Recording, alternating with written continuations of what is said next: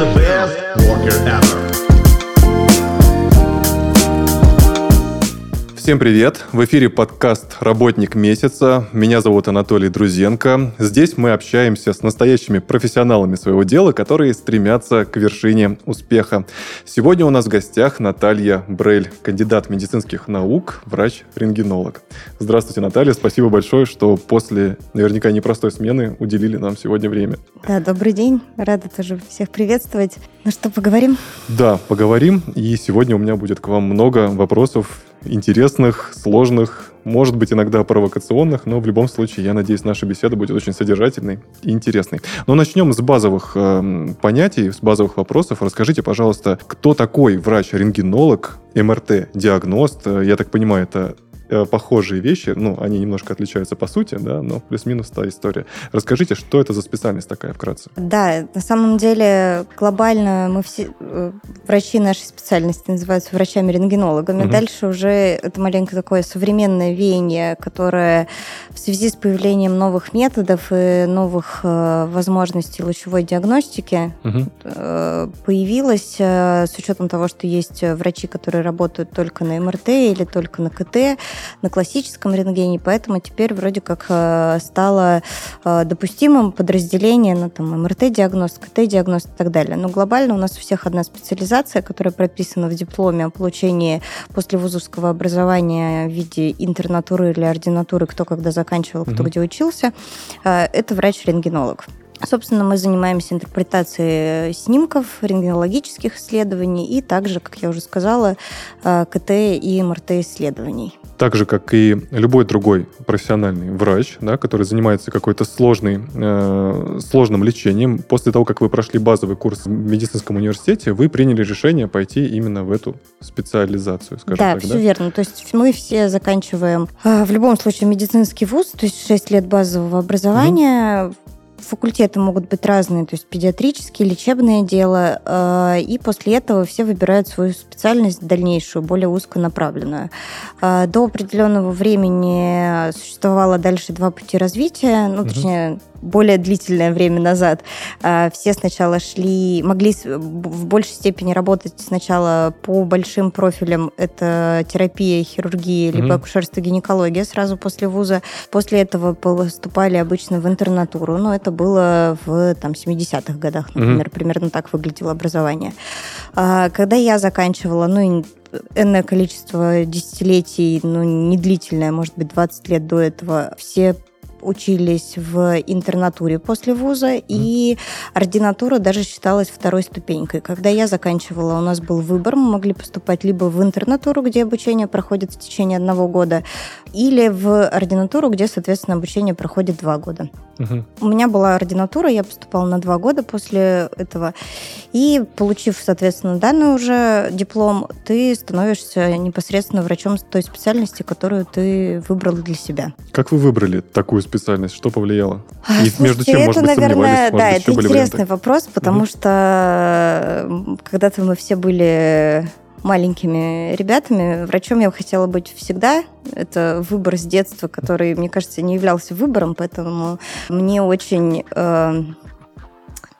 даже, не знаю, ну, не жалко, конечно, но я понимаю, какие метания, когда, наверное, ты не знаешь, кем ты хочешь быть. Поэтому мне кажется, что молодые люди с выбором профессии, когда ты не очень понимаешь, кем ты хочешь быть, вот это тяжело. У меня этот выбор не стоял в целом, потому что я как в 3 года решила, что я буду врачом. Так, собственно, на этом, ну, были какие-то мелкие метания, но когда это еще не имело никакого смысла, там, в 6-7 классе. Но, в общем-то, потом все опять стабилизировалось, и выбор был определен.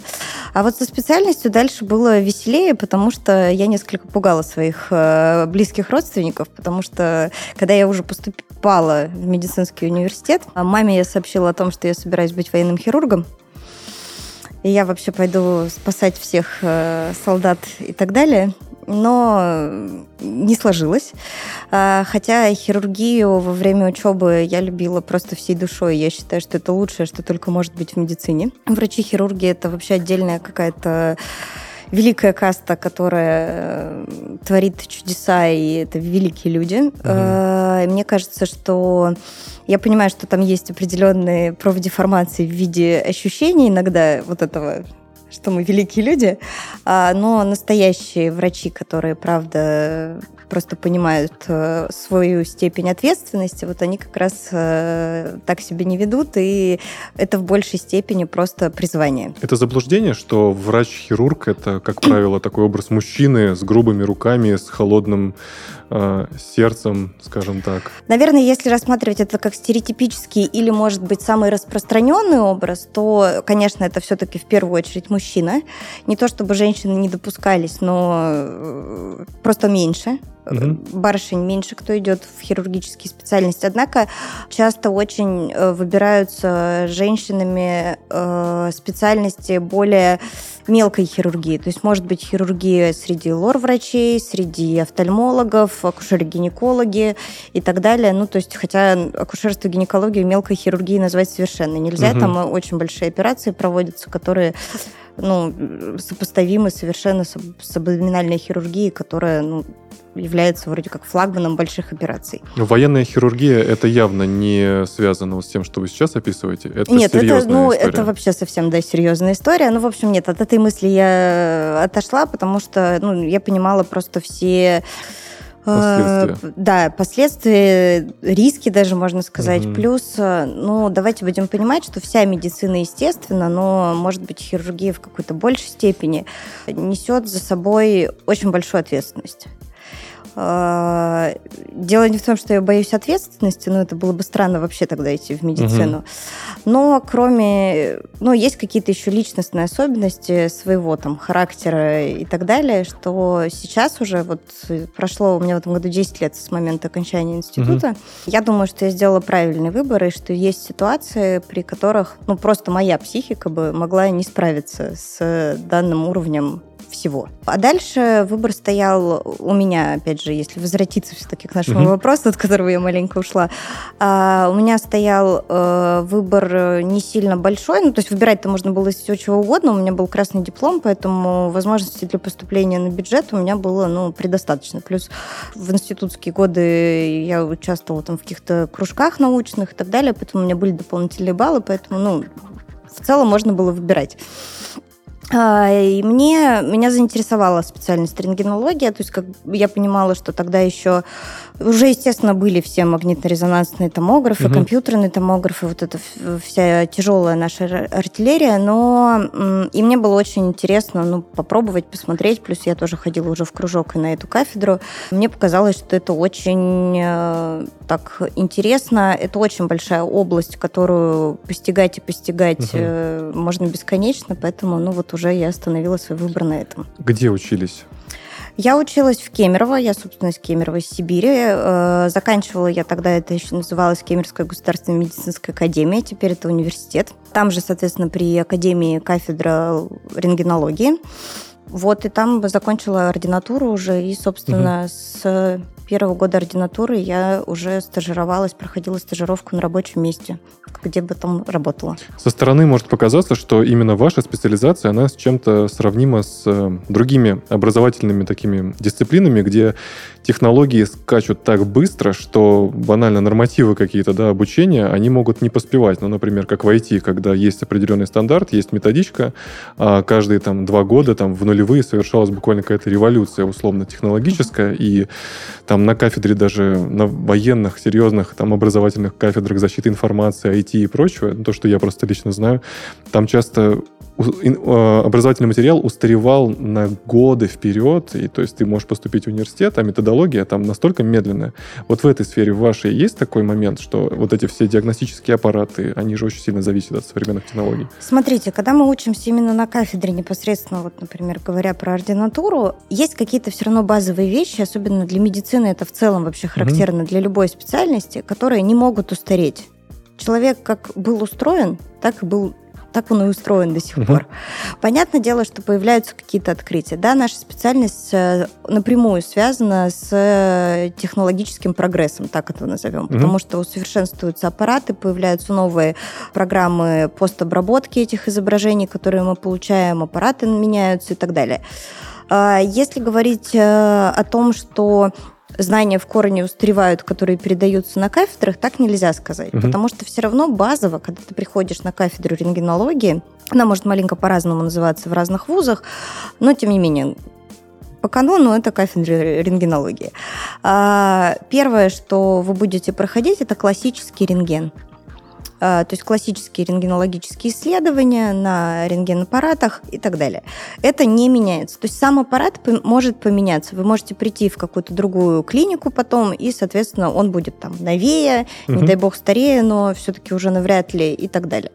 То, что касается курсов внутри подготовки на кафедре по КТ и МРТ, они, тем не менее, уже внедрены.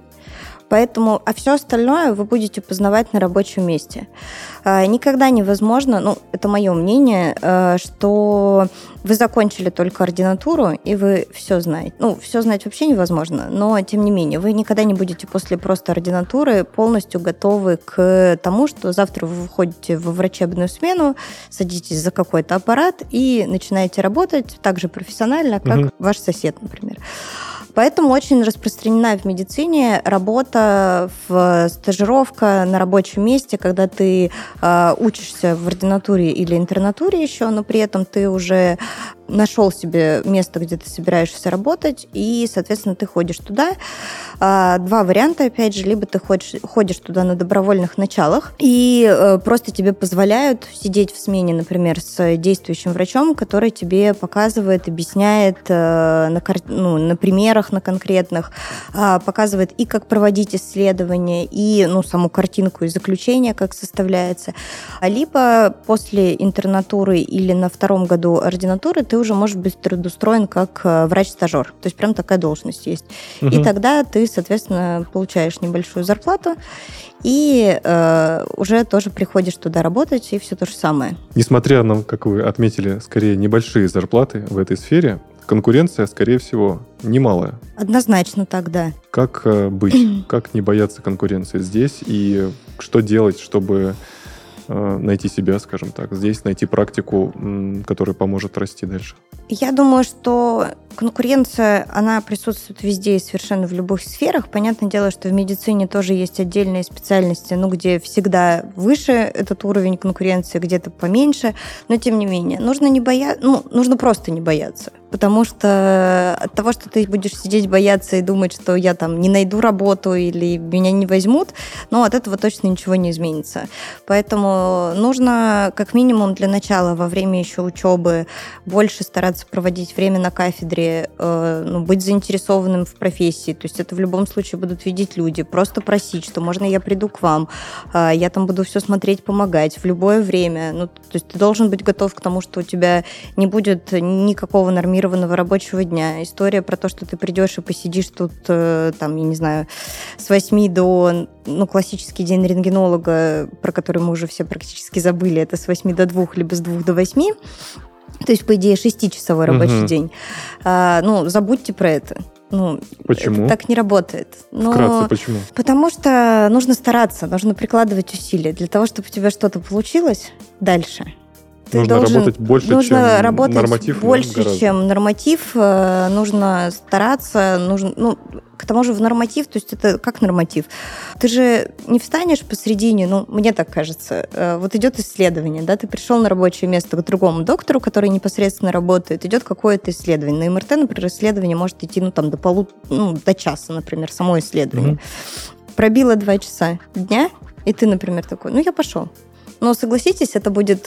нет, тебя отпустят, естественно, ты же кандалами там не привязан, но уровень твоей заинтересованности тогда вроде как низковат. Отличное поле для человека, который захочет узнать больше и останется, пока вы идете. Да, примерно так. Расскажите мне, пожалуйста, про специализации диагностов, рентгенологов.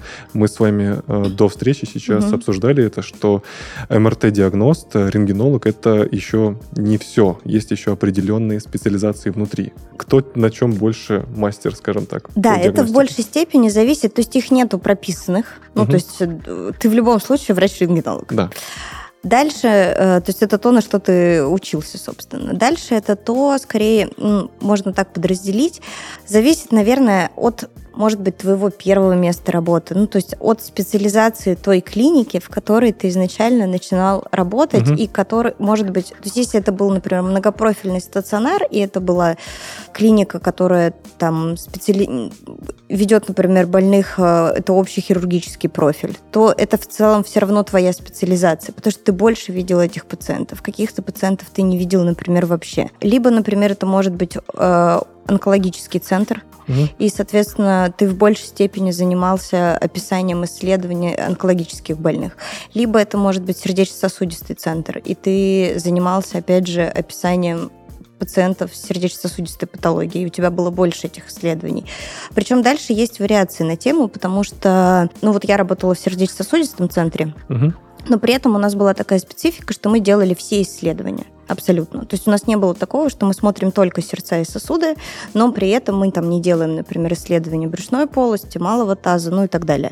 То есть мы делали абсолютно все, но да, специализация у нас была, их было больше, этих пациентов, на сердечно-сосудистый профиль. Ну, таким образом у меня и появилась, ну, вот эта внутренняя подспециализация на кардиовизуализацию.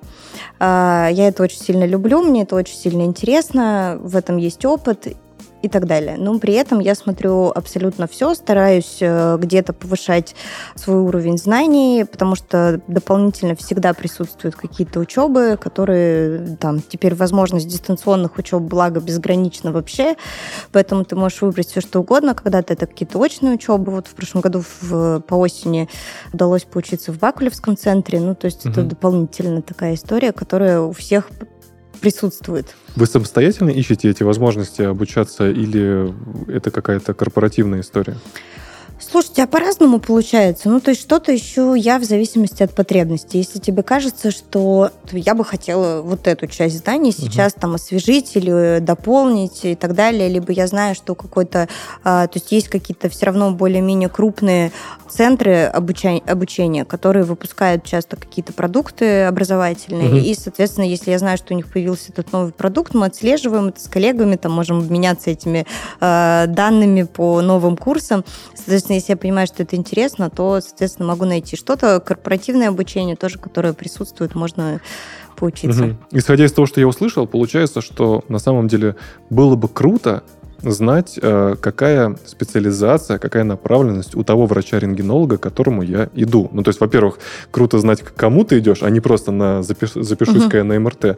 А во-вторых, было бы круто знать, в чем врач особенно хорош. Почему об этом не пишут на сайтах? Почему не пишут, например, что вот, например, Наталья, она вот очень хорошо понимает вот в кардиосистеме? Слушайте, ну, с одной стороны, не пишут, с другой стороны, сейчас доступ к информации, он безграничен. Ну, то есть, согласитесь, мы в интернете можем найти все, что угодно. Интернет помнит все, удалить из него невозможно ничего, поэтому в целом, записываясь к любому специалисту, неважно, это рентгенолог или любой другой врач, вы можете зайти там на сайт либо клиники, либо просто загуглить его фамилию, имя, отчество, и вам будет его резюме. Изучая его резюме, ну, кроме того, что, наверное, какое-то влияние оказывает фотография, но врачам, наверное, это маленько... Мне не до конца понятно, но, наверное, оказывает. Все мы люди, поэтому оказывает. В общем, кроме его фотографии, там есть информация о его образовании. Причем туда входит не только образование, вот базовое, вуз, ординатура и так далее. Туда же дополняются всегда какие-то дополнительные курсы повышения квалификации и так далее.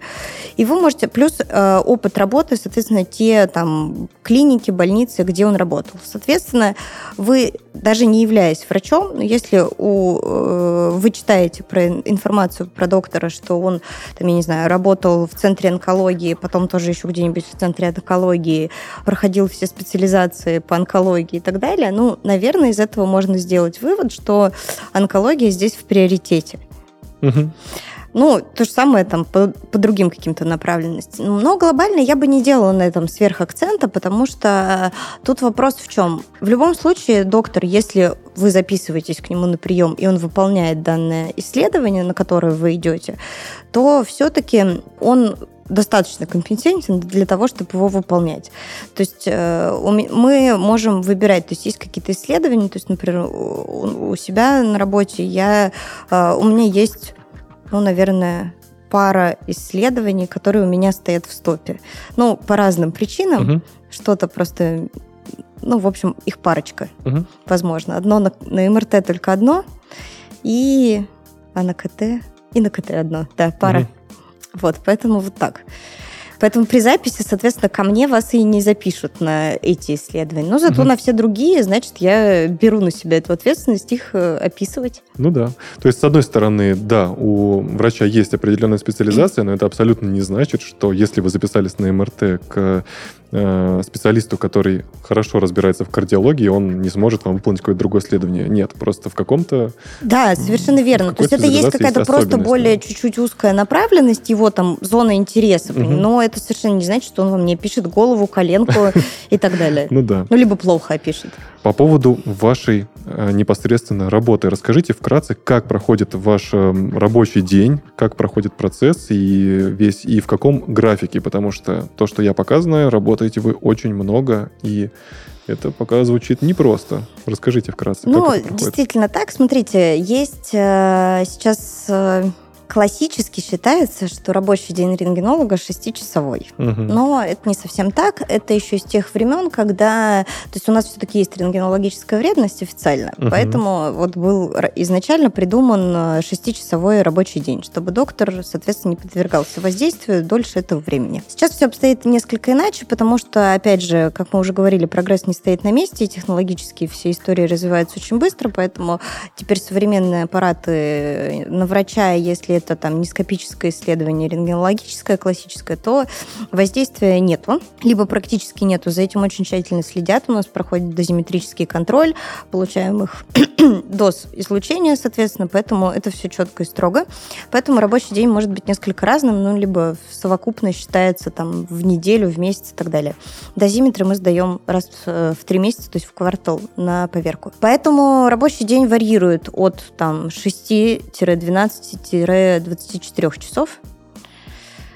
Вот, может... это зависит еще от организации, в которой ты работаешь, то есть где как, дежурные смены есть или нету, ночные дежурства и так далее. Рабочий день всегда начинается с 8 утра. Я очень люблю приходить заранее, потом в 7:30 я точно всегда на работе. Нам нужно переодеться, обсудить, возможно, какие-то, что-то передать по смене и так далее. Плюс на 8 часов всегда записан первый пациент. Его уже нужно встретить при полном параде и готовым к рабочему дню. В среднем дальше все зависит от ситуации. Во-первых, на каком аппарате ты работаешь. На МРТ несколько... Из-за того, что исследование само идет дольше, то количество пациентов в день, оно все равно несколько меньше. На КТ время, которое тратится на само исследование, оно меньше на КТ и на рентгене, поэтому там больше само число пациентов. Но все зависит, опять же, от тех исследований, которые на день запланированы. Обычно мы проверяем свою запись, следим за тем, чтобы не было опозданий и так далее. Мы никого не задержали от того времени, на которое он записался. Я думаю, что если кто-то из наших зрителей когда-нибудь пытался записаться в последние годы на МРТ или КТ, знает, что там в хорошей клинике запись всегда плотная, практически всегда. Да, запись плотная. У нас вот сейчас обстоят дела таким образом, что МРТ плотно, то есть вы, конечно, запишетесь, не так, что вам 3 месяца нужно ждать, но день в день бывает сложновато записаться, то есть и МРТ расписано и в ночное время тоже. Мы работаем 24/7, поэтому в ночное время мы тоже работаем очень активно. Здесь уже не особо важно, какая запись за день полная или через месяц, для вас это работа каждый день практически без... перерыва? Да. Как можно проработать на такой сложной специализации, скажем так, 24 часа? Я просто представить себе не могу, что происходит. Просто это же концентрация внимания должна быть очень серьезная. Или все, вы уже делаете все автоматически, вы видите прямо на ходу? Смотрите, к каким-то вещам ты действительно привыкаешь. Человек все-таки очень адаптивное существо, поэтому ты привыкаешь. Сказать, что это легко, но мы не будем никого обманывать, давайте. Конечно, нелегко, но мы наверняка все были в ситуациях, когда ты просто не спишь, даже банально. Не то, что ты работаешь, но не спишь. Это уже нелегко. И это, наверное, уже нелегко. Да. Плюс, конечно, с опытом все равно. То есть я сейчас вспоминаю времена, когда я только начинала работать. Любое исследование, самое простое и так далее, вызывало, конечно же, у тебя страх, трепет, ужас. Ты мог смотреть в это бесконечно и бояться, что ты, не дай бог, что-то там пропустил и так далее. Не то, чтобы я сейчас не боюсь что-то пропустить. Просто... очень большая насмотренность. То есть ты действительно отсекаешь. Конечно, ты смотришь внимательно, продолжаешь изучать какие-то моменты. Есть тяжелые случаи, когда неважно уже какой у тебя опыт, да, ты видишь проблему, но там это редкая патология какая-то, и поэтому тебе нужно дополнительное время на то, чтобы это все проанализировать. Плюс, если очень много проблем в той области, которую мы сканировали, то это требует дополнительного внимания, просто длительного описания всего-всего-всего, ну и так далее. Но мы ко всему привыкаем, поэтому стараемся. Есть какие-то отработанные механизмы, кому-то помогает есть сладкое, кому-то помогает, наоборот, не есть или много пить, или там, ну, еще что-то. Но у каждого есть какие-то свои лайфхаки, как справиться с этим напряжением, тем не менее. Но пытаемся. Ну да, казалось бы, просто находишься, по сути, в одном помещении, просто работаешь с компьютером условно. Ну да. Казалось бы, что в этом такого? Но на самом деле да, мы не столько теперь работаем с компьютером. Я, кстати, думаю, что это и плюс, и минус, с одной стороны, потому что изначально функция врача-рентгенолога была сидеть и описывать снимки. Вся интерпретация была исключительно за лечащими врачами. Угу. То есть рентгенолог мог действительно не вставать из-за компьютера, ну, так, когда-то даже не компьютера, а просто стола там и неготоскопа, ну, то есть как бы это ни выглядело, его никто не видел. Это всегда были люди, которые... Ну, то есть это определенная такая когорта людей, которые любят темненькое пространство. Нам темненько лучше для того, чтобы снимки лучше смотрелись, потому что все же шкала серого. Поэтому у нас есть всякие рентгенологические шутки про 50 оттенков серого. Для рентгенологов это отдельная история. Вот, поэтому темное помещение, тишина, никого нету, пациентов нету. То есть пришли, только лаборант поговорил с пациентом и, соответственно, сделано исследование, и пациент пошел, а доктор сидит и пишет. Сейчас все изменилось. В целом это пациент-ориентированный подход, что, собственно, хорошо. Поэтому мы обсуждаем с пациентами то, из-за чего они обратились. Они могут предоставить какую-то информацию дополнительную, медицинскую, выписки, там, свою историю болезни, какие-то результаты предыдущих исследований. Мы это все обсуждаем. По желанию и запросу мы можем обсудить, соответственно, заключение, потому что есть пациенты, которые направлены нашими врачами, и им с нами уже не нужно разговаривать. То есть они знают, что их доктор посмотрит наше заключение, там, снимки и все такое.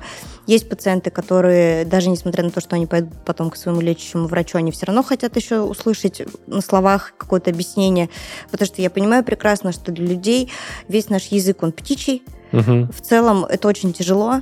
Все очень переживают и боятся, когда дело доходит до твоих близких людей, например, и ты знаешь, что от этого исследования зависит, и дальше можно очень долго перечислять, что от этого зависит, то это, конечно, ответственно, но и при этом как не поговорить с этим человеком. Поэтому проще выйти и, ну, даже не то, что проще, а просто правильнее, ну, выйти и объяснить, соответственно, что там вот это, вот про это мы пугаемся, ну, не то, чтобы пугаемся, но на это мы обращаем большее внимание и идем к доктору вот такой-то специальности, поэтому всегда в заключениях стараемся выносить рекомендации, то есть к какому специалисту вам нужно обратиться для того, чтобы вот это, с этим разобраться. Исходя из того, что вы сейчас рассказали, хотелось бы спросить, тяжело ли бывает рассказывать о каких-то тяжелых вещах, которые вы, допустим, увидели, и человек об этом не знал. Может быть, человек просто пришел на чекап из праздности, или у него не было никаких предпосылок. Да всякое бывает. Как это вообще происходит? И с моральной точки зрения, насколько это тяжело? Ну, если говорить честно, я думаю, что это правильно говорить честно при таких вопросах. Конечно, это тяжело. Конечно, мы этого не хотим. По факту, если разбираться там с точки зрения даже законодательства, может быть, это не совсем наша работа как рентгенолога. Да. Мы должны не напугать человека, потому что есть какие-то вещи, во-первых, на всех заключениях рентгенологических. Сейчас мы пытаемся отойти от этого, но на последних конференциях, даже там УЗИ-диагностике посвященной, у нас просто есть такая фраза про данное заключение не является диагнозом. То есть врач-диагност, он не ставит диагноза, по идее. Но, тем не менее, там же будет что-то написано, и человек явно это может его напугать и так далее. При этом это чаще всего всегда требует дополнительной верификации. Ну, то есть мы не последняя инстанция. Но в любом случае, конечно, когда ты видишь какие-то изменения, чаще всего, что пугает людей, это какие-то онкологические заболевания. Главное все равно сказать, с одной стороны, честно, при этом не нагнать волны, чтобы он просто напугался и вообще не знал, что ему дальше делать со своей жизнью. Нужно дать четкие рекомендации по тому, к какому специалисту ему нужно обратиться. Может быть, объяснить примерно хотя бы логистику, что будет дальше, то есть какие будут от него нужны требования, действия, обследования и так далее, чтобы у человека сформировалась вот эта картина понимания, что делать дальше и что, возможно, все-таки это не безвыходная ситуация. Потому что медицина все-таки шагает вперед, поэтому безвыходные ситуации, они, слава богу, все-таки очень хочется, чтобы были реже, но, наверное, все-таки становится реже. Понял. Расскажите, пожалуйста, вкратце, буквально в двух словах, рентген, КТ, МРТ. Чем они друг от друга отличаются? Вообще, что это за исследование, чтобы мы не путались? Угу. Смотрите, если про эти три метода исследования говорить, мы можем условно их подразделить на два. Это методы с наличием рентгенологического излучения, ионизирующего излучения, и, соответственно, без него это МРТ, угу. А с ионизирующим излучением это рентген и КТ. Угу. То есть основа у этих двух методов одинаковая, но рентген – это все-таки плоскостное изображение, в котором происходит суммация тех органов и тканей, которые мы видим. Да, там прекрасно видно легкие, кости, все простые исследования по травмам, например, достаточно выполнения рентгенологического исследования. КТ же позволяет выполнять трехмерную реконструкцию, то есть мы снимаем в трех проекциях одновременно, то есть аппарат прокатывается, и мы все видим в 3D-модели. Угу. Плюс на КТ есть возможность введения контрастного препарата, за счет введения которого некоторые, то есть мы заполняем сосудистое русло этим специальным контрастом. Таким образом, мы можем оценить и сосуды, мы можем оценить органы и ткани, как через них проходит кровь, и в зависимости от разной плотности, соответственно, выявить какие-то изменения от нормы, от условной ненормы и патологии. На МРТ, если говорить, например, на примере костно-мышечной системы, то МРТ – это все-таки связки и мышцы, в меньшей степени кости, хотя мы видим эти изменения, мы видим отек костного мозга, который больше ни на каком из методов увидеть нельзя. Однако МРТ также очень чувствителен к ткани мозга, угу. И МРТ все-таки метод выбора для мозга, для органов малого таза, для позвоночника, для оценки грыж, протрузий, остеохондрозных проявлений и так далее. В общем, с методами тут каждый метод может очень многое, и главное правильно подобрать метод для конкретной ситуации. Можно ли самому подобрать метод? Или все-таки МРТ, КТ и рентген должен назначать врач? Это очень классный вопрос. Потому что, с одной стороны, я убеждена, что метод должен выбрать врач. Угу. И все-таки первое, к кому вы должны обратиться в связи с чем-нибудь, с теми жалобами, которые у вас есть, или даже просто с желанием, назовем это диспансеризацией, чекапом, как угодно, вы должны прийти к какому-то специалисту, начнем с терапевта. Угу. Возможно, дальше будет какая-то маршрутизация к другому специалисту и подбор методов исследования.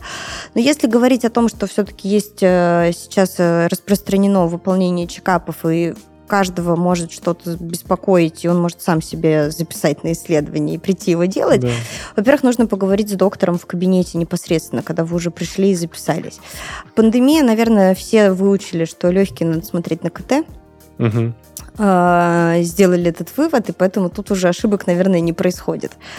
Но, тем не менее, дальше нужно поговорить и рассказать доктору, зачем вы пришли.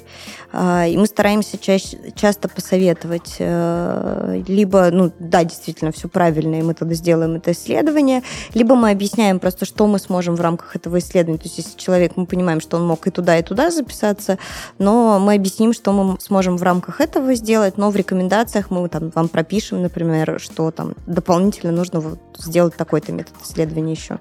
Вы сами рассказали про то, что пандемия действительно дала нам возможность теперь запомнить навсегда, что если у вас что-то с легкими, то это КТ. А вообще в целом эта вся ковидная история, она как-то повлияла на восприятие людей этих исследований? Перестали ли бояться меньше?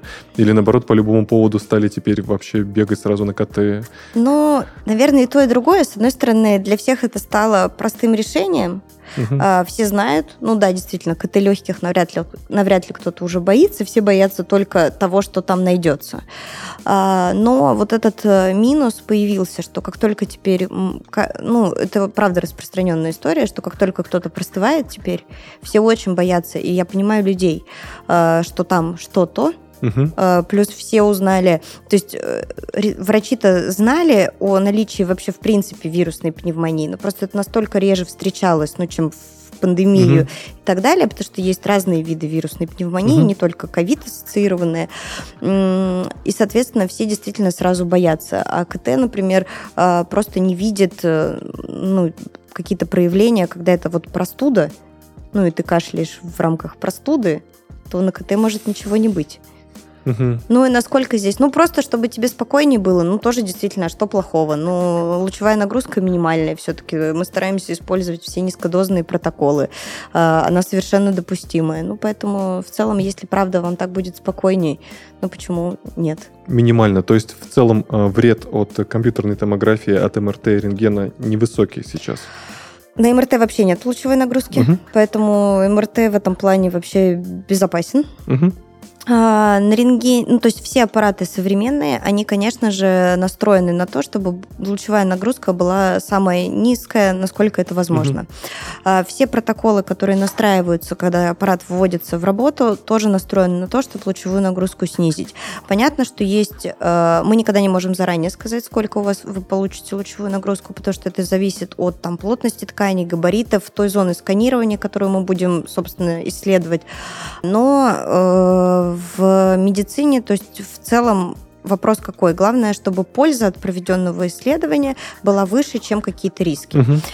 Если мы говорим, потому что я понимаю, что пациенты всегда боятся лучевой нагрузки, но мы понимаем прекрасно, что есть вообще радиационный фон Земли, мы получаем лучевую нагрузку постоянно и не выполняя каких-то рентгенологических исследований. Есть определенные нормы, допустимые в год, но при этом, если их превышение происходит по медицинским показаниям, то это тоже нормально. Мы тут как раз с коллегами задавались вопросом о том, что у нас был запрос от пациента, который переживал, что он получил большую дозу лучевой нагрузки. Мы дополнительно, то есть мы знаем там про эти нормы, которые вот прописаны в год, потому что там 10 миллизивертов, а что, ну, дальше все по медицинским показаниям и оправдано, если отсечка по лучевой болезни минимальная, когда развивается лучевая болезнь, составляет 1000 миллизивертов единократно полученной дозы. Это невозможно в рамках никакого исследования. Даже если мы будем выполнять, я не знаю, компьютерную томографию всего тела с мультифазным сканированием, то есть когда мы там введем контрастные препараты, еще там 5 раз вас прокатаем туда-сюда, 1000 миллизивертов не получится все равно, ну, никаким образом. То есть самые обычно нагрузочные исследования, это там исследования легкие, брюшная полость, малый таз, когда за раз выполняются. Ну, и если человек все-таки крупных габаритов, то лучевая нагрузка возрастает, потому что аппарат тратит больше энергии для того, чтобы все полностью тело отсканировать. Но даже если так получается, что при этом нагрузка лучевая 50 миллизивертов, ну, это как бы многоватенько, но 50 и 1000 – это большая разница. Да. Большая. А по поводу контрастного вещества, может ли быть аллергия на такое вещество, и можно ли, если эта аллергия есть, это как-то заранее узнать? Да, к сожалению, особенно, ну, то есть контрастные препараты на КТ и на МРТ разные, в их основе разные действующие вещества. На КТ это йод-содержащий контрастный препарат, на МРТ это гадолиний-содержащий контрастный препарат. Вот МРТ-шный контрастный препарат, аллергия на него, конечно, тоже бывает, но просто сильно реже. Он считается малоаллергичным и так далее. На КТ с этим с йодсодержащими контрастными препаратами аллергии бывают. Это не так, чтобы часто, то есть редко на МРТ, а на КТ прям часто. Конечно же, слава богу, нет. Но, тем не менее, это бывает. К сожалению, узнать заранее о том, есть у тебя на это аллергия или нет, не получится, потому что аллергопроб не существует на данные препараты. Поэтому это, к сожалению, вот момент, который...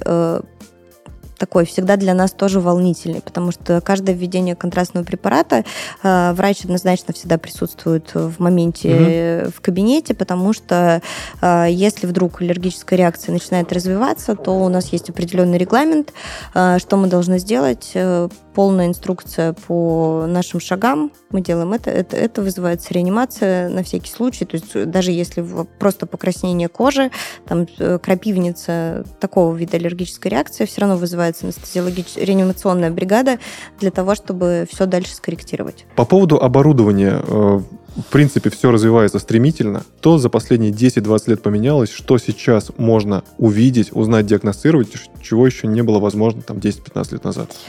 Я думаю, что, во-первых, оборудование очень сильно поменялось в целом по возможностям, по точности оценки, по каким-то более тонким настройкам, потому что, конечно, 20 лет назад уже были и МРТ, и КТ-аппараты. Да, они сейчас современнее, мощнее, быстрее проходят исследования, там, в более каких-то комфортных условиях для пациента, точнее и так далее. Из, наверное, более новых, это для МРТ, в том числе вот у нас, например, мы выполняем МРТ-диффузия всего тела, это как раз исследование к чекапу относящееся, которое вот стало довольно популярным, и мне кажется, что вот это неплохой вариант самоназначения даже себе, потому что исследование включает, то есть это скрининговое исследование от головы до... органов малого таза, тазобедренные суставы захватывают. Это в целом прилично. Можно все посмотреть, глобально выявить какие-то изменения, и если они есть, то, соответственно, доктор рекомендует пройти детальное исследование данной области. И также, конечно же, за 20 лет, наверное, можно говорить о том, что МРТ сердца выросло на новый уровень, вышло, потому что оно было. И выполнялось даже на низкопольных магнитах. То есть сейчас магнитные томографы делятся на разную мощность. Вот начиналось все с низкопольных магнитов. Теперь мы работаем в высокопольных аппаратах. Это от 1,5 Тесла и выше. И 1,5 Тесла является таким золотым стандартом в МРТ-диагностике, потому что есть аппараты, которые выше мощности, но это выбирается специально. То есть это не всегда лучше, но в некоторых вариантах это лучше настолько, что это прям... космос. Расскажите, пожалуйста, что это за единица измерения Тесла? Я просто не в курсе. Это напряженность магнитного поля томографа, и, соответственно, вот начинали все с, наверное, 0,2 Тесла. Были разные аппараты 0,2, 0,4, 1. В итоге сейчас самые популярные аппараты — это 1,5 Тесла, которые по соотношению качества полученной картинки, времени сканирования, безвредности для человека и комфортных условиях, они, такой золотой стандарт. Самые популярные, самые распространенные, все видно, все прекрасно. Есть аппараты, которые введены в работу в рамках прям доступности для человека. Это 3-тесловые аппараты. Они тоже прекрасны, но вот погоня просто самому решить, что я буду делать на 3 Тесла, потому что, это же лучше, вот здесь не совсем так, потому что эти аппараты позволяют повысить качество визуализации, например, при исследовании головного мозга при определенных патологиях. Либо точно так же сердце при определенных патологиях. Дело не в том, что они хуже, они, конечно, не хуже, но это более тонкая история, которая требует однозначно назначение именно профильным специалистам исследования при какой-то определенной патологии на таком только аппарате. Тут все посложнее. Получается, что сердечно-сосудистая система – это, в принципе, такая часть нашего организма, которая страдает очень сильно у нас в целом. Да? И то, что это возможно диагностировать сейчас более точно, это на самом деле круто. Однозначно, потому что некоторые вещи есть, которые, если мы говорим там КТ, потому что КТ по сосудистому руслу все-таки были, наверное, первыми, и введение контраста всегда требуется, но мы не можем оценить ткань. Сердца. А теперь зато с учетом использования МРТ, да, там тоже вводится контрастный препарат, но мы можем оценить именно структуру ткани, не просто просвет сосуда или размеры камер сердца, а именно ткань. И это, конечно, дало очень много возможностей и в дальнейшей разработке терапии и лечения при каких-то патологиях. Как быстро пациент получает результаты на руки в зависимости от исследования и сложности? Смотрите, здесь это интересный вопрос, потому что по закону Российской Федерации на описание любого рентгенологического исследования, по идее, мы имеем 24 часа в среднем. Но, конечно, мы стараемся, во-первых, отдать быстрее. Когда-то и не нужны нам эти 24 часа. В среднем мы говорим о том, что заключение в течение 2 часов. Если что-то так идет, во-первых, мы не знаем заранее, что мы там увидим. Когда-то для описания какого-то простого случая, просто нормы, может потребоваться совсем немного времени, а когда-то ты завис. Мы стараемся все-таки дать сразу информацию пациенту, чтобы он знал, потому что все готовы подождать обычно, но просто нужно выдать информацию, потому что, конечно, опять же, человек будет очень сильно переживать. Если мы ему сказали, что заключение через 15 минут, а заключения нету в течение 5 часов, то это очень волнительно, это очень страшно. Поэтому проще, потому что бывают какие-то технические сбои, мы все люди просто и так далее. мы стараемся либо сообщить пациенту о том, что, просто сделать звонок и сказать, что мы приносим извинения, чуть-чуть задерживается. Либо, наоборот, в каком-то очень сложном случае, когда нам нужно коллегиальное мнение и так далее, и это будет дополнительный пересмотр, тогда мы связываемся, например, и говорим о том, что мы запросили консилиум, мы выносим ваше исследование на дополнительный пересмотр, поэтому это дополнительное время, и там заключение будет завтра. Какие-то противопоказания могут быть при таких обследованиях, например, что точно не могу делать КТ, МРТ, рентген по какой-то причине? Наверное, в большей степени по МРТ либо по КТ с контрастом. Контраст – это наличие как раз уже ранее перенесенной аллергической реакции на контрастный препарат. В целом больше по КТ и рентгену противопоказаний нету. То есть просто обычные классические исследования все смогут выполнить, нету никаких противопоказаний. Беременность. И то, опять же, все зависит от того, превышает ли риск пользу. То есть, если это экстренное состояние, угрожающее жизни матери, например, то все равно будет проведено КТ. Если говорить про МРТ, там побольше противопоказаний, потому что они тоже делятся на абсолютные и относительные, но, тем не менее, с чем никогда нельзя. С любыми металлическими, не МР-совместимыми металлами в организме. То есть это какие-то могут быть осколки, крошки и так далее, металлические, про которые вы, наверняка знаете. Плюс мы, например, всех пациентов проверяем на металлодетекторе перед исследованием, потому что о чем-то можно не знать. Это может быть какая-то металлическая стружка при ремонтных, сварочных работах когда-то куда-то залетела, но нельзя. Особенно если в области лица или глаза эта мелкая стружка находится, она может сместиться. Плюс, особенно, длительное время назад проведенные операции с использованием каких-то металлических конструкций, которые, опять же, не металлосовместимые. Благо, теперь очень много всех протезов и металлических приспособлений, которые вживляются в организм, которые МР-совместимы из титана или других сплавов, с которыми можно. Также сюда же относятся кардиостимуляторы, но с ними уже тоже история такая, что многие из них МР-совместимые, они переводятся в специальный МР-совместимый режим. Тогда мы работаем в тандеме с аритмологами, которые могут это сделать. Да, кстати, кардиостимуляторы сейчас, они уже и рамки металлические, я так понимаю, спокойно проходят. Да, это все. Это все. Но для МРТ все-таки это не так, что ты можешь с ним всегда зайти в поле. То есть обычно это делается через консультацию специалиста. Он специальным прибором переводит электрокардиостимулятор в МР-совместимый режим. Мы проводим исследование, и после этого пациент выходит, и опять переводится кардиостимулятор в другой режим. Плюс есть такие истории, как импланты внутреннего уха. Они внедрены в мозг и так далее. И к ним нужен точно паспорт изделия, потому что мы должны понимать, что каждая деталь этого импланта, она МР-совместима. Еще есть проблемы с татуировками. Потому что татуировки в краске, много металлической стружки и большое содержание железа непосредственно. Особенно это встречается в татуировках, которые в свое время были сделаны в местах не столь отдаленных, но не обязательно. Это можно попасться просто с краской. И происходит нагрев. Поэтому мы всегда, если мы особенно видим, но мы проговариваем это перед исследованием для пациентов, потому что мы можем не видеть какие-то татуировки, и предупреждаем о том, что только если вы почувствуете какое-то нагревание, то вы тут же нажимаете на сигнальную грушу, и мы приостанавливаем исследование. Понял, да, с татуировкой неожиданно, да. Но действительно, если так подумать, это возможно. Какие страхи, противопоказания, это не то, что страхи, это те вещи, о которых нужно просто знать, если находишься в зоне, скажем так, риска, и в зоне противопоказаний. Какие страхи могут остановить человека пойти на это обследование? Может быть, вы сталкивались, даже если ему это, например, нужно. Это не просто какое-то праздное любопытство, а терапевтам показано. И как эти страхи нивелировать? Почему не стоит бояться таких обследований, если оно нужно? Слушайте, из страхов самое такое распространенное...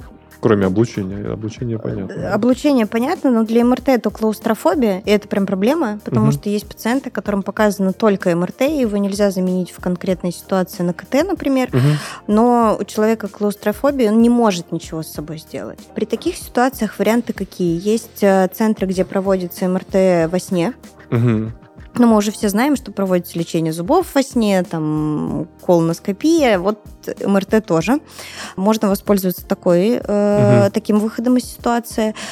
Плюс страхи, все боятся. У меня есть близкий родственник, который совершенно нормальный, образованный, прекрасный человек, но у которого в рамках любой медицинской организации совершенно даже просто праздные беседы вот внутри медицинской организации, который может не сказать, как ее зовут. Ну, то есть такой страх просто врачей, медицины и так далее. Поэтому я про это всегда помню, и поэтому, то есть, когда пациенты боятся, то есть главное объяснить. Все страхи от незнания. И вот мы сталкиваемся на примере с детьми, например, когда нужно ребенку провести исследование, на МРТ, например, нужно 30 минут не двигаться. Для ребенка 4-5 лет это сложно. Плюс аппарат шумит, это страшно и так далее. У меня были ситуации, когда мамы приводили детей на исследование, мы думали, что он не вылежит, потому что заходит, правда, маленький человек, которому, конечно, сейчас будет страшно. Угу. Но оказалось, что мама ему с вечера, она нашла в интернете звук МРТ, угу. Показала, что будет шуметь вот так, и дети заходили с интересом, не со страхом, а мама ему говорила, вот смотри, мы с тобой смотрели, вот это так выглядит на картинке, и, ему было просто интересно. То же самое, взрослые недалеко ушли, мы все боимся того, чего не знаем, и когда ты рассказал человеку, что его ждет, объяснил, что ему не будет больно, объяснил, что он будет ощущать, потому что, опять же, если он не знает, то это страшно, то тогда попроще маленько. Конечно, кто-то все равно боится. То есть мы не можем полностью нивелировать все страхи человека, но хотя бы мы можем попытаться их минимизировать. Да, если говорить объективно, причин переживать, по сути, нет. По сути, да, не так их много. То есть переживать, наверное, да, но прям бояться панически, наверное, все-таки нет. Скажите, пожалуйста, почему важно делать МРТ, даже если у тебя ничего не болит, и тебе не говорит врач, срочно беги на обследование КТ, МРТ, рентген. Почему важно делать скрининг, если я правильно понимаю? Почему чекап – это не какая-то надуманная привилегия, а необходимость? Потому что, во-первых, не вся патология болит. В шутке, которая очень популярна про «нету здоровых людей, есть недообследованные», все-таки много правды, и мы часто не знаем о себе то, что есть. Плюс своевременные чекапы, диагностика и так далее позволяет выявить изменения на более ранней стадии, когда с этим очень много возможностей, что сделать, как вылечить и так далее. Неважно, мы говорим про онкологию или про какие-то другие изменения. Конечно же, в первую очередь всегда это направлено все на поиск онкологии, но гораздо проще быть в ситуации выявления всего на ранней стадии. Поэтому чекапы, я бы тут сказала, что чекап как раз это прекрасное, такое новшество нашей современной жизни, хотя на самом деле не новшество, как мы говорили, но раньше была диспансеризация, она сейчас есть. Сейчас просто есть более, наверное, такое нам привычное слово, заимствованное, но это было. И в этом, правда, есть плюсы, потому что если ты раз в год пошел к доктору, он тебе назначил определенный список согласно вашему полу и возрасту исследований, анализов и так далее, вы все это прошли и знаете, что все хорошо, например. Плюс прекрасно всегда сравнивать, когда есть с чем сравнить. Когда вы первый раз приходите к врачу, он вас видит первый раз, это одно. А когда вы 5 лет сдавали анализы, например, там было все нормально, а вот тут зафиксировано какое-то просто повышение даже в рамках нормы, а у вас есть вот этот 5-летний бэкграунд, когда вы знаете, что у вас эти показатели были там, сейчас условная цифра 3, а сейчас оно 5, а норма до 6. Доктор может что-то, например, заподозрить и так далее. Можно на раннем этапе решить очень много проблем. Очень много проблем. Это просто возможности. Их больше, когда это, какое-то начало заболевания, так скажем. Наталья, спасибо вам огромное за этот суперсодержательный разговор. Очень много интересного, нового и полезного мы сегодня услышали. Спасибо вам огромное. Пожалуйста, я надеюсь, что да, у меня получилось ответить на какие-то вопросы ваши, которые вас волнуют. 100%. И зрителей. 100%. Друзья, спасибо, что были с нами. Берегите свое здоровье и до встречи в новых выпусках. Всем пока.